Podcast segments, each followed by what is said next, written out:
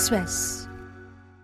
Xin chào, các bạn đang nghe điểm tin của VN Express thứ hai ngày 19 tháng 2, được đọc bởi AI. Sau đây là một số tin tức đáng chú ý được cập nhật lúc 6 giờ. Chiều qua, 18 tháng 2, 7 ô tô va chạm liên hoàn, hai người bị thương, cao tốc Trung Lương, Mỹ Thuận kẹt xe khoảng 10 km. Theo đó, ô tô 7 chỗ khi chạy trên cao tốc qua địa phận huyện Cai Lệ, Tiền Giang bất ngờ tông xe khách 29 chỗ chạy phía trước.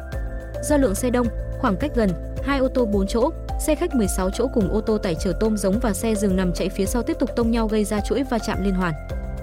Thời điểm xảy ra sự cố, đông xe từ các tỉnh miền Tây trở lại thành phố Hồ Chí Minh sau nghỉ Tết khiến cao tốc ùn ứ khoảng 10 km. Nhiều khách trên xe đã trèo qua hàng rào cao tốc xuống khu vực đường dân sinh bắt ô tô khác. Đến khoảng 20 giờ, kẹt xe vẫn còn xảy ra, cảnh sát giao thông cố gắng phân luồng, giải tỏa ùn tắc.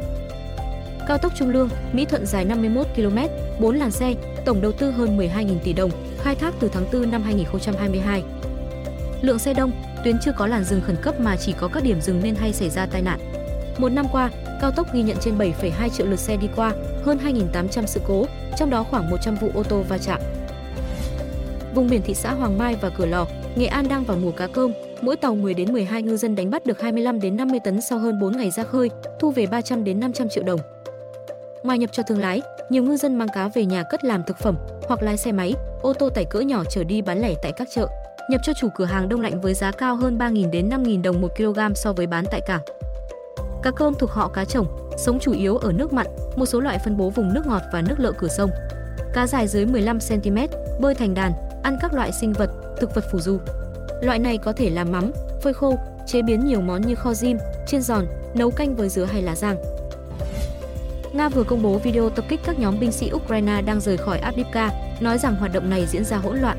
Thêm rằng các đơn vị thuộc cánh quân trung tâm của nước này đã tiến thêm 8,6 km sau khi kiểm soát hoàn toàn thành phố.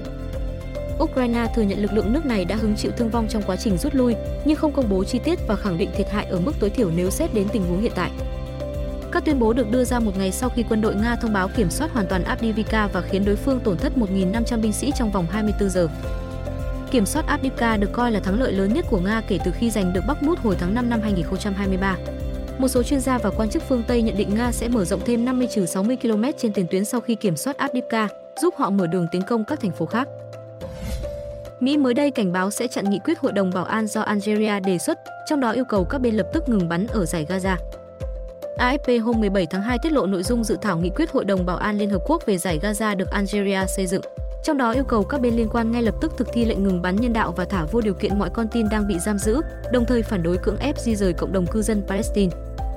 Mỹ đang phối hợp với Thủ tướng Israel cũng như lãnh đạo Ai Cập và Qatar để chuẩn bị thỏa thuận có thể bảo đảm ngừng bắn trong vòng 6 tuần. Mỹ có truyền thống ủng hộ đồng minh Israel khỏi mọi hành động của Hội đồng Bảo an được cho là bất lợi với theo Avi. Washington từng hai lần phủ quyết dự thảo nghị quyết kêu gọi ngừng bắn ở giải Gaza, bất chấp áp lực từ cộng đồng quốc tế. Hội đồng Bảo an mất hơn một tháng kể từ khi xung đột nổ ra để lên tiếng về tình hình, nhưng với thông điệp được đánh giá là yếu khi chỉ kêu gọi các bên tạm dừng giao tranh vì mục đích nhân đạo. Cơ quan này nhiều lần cố gắng thông qua một nghị quyết nhưng không thành công. Thông tin sẽ tiếp tục được cập nhật lúc 17 giờ.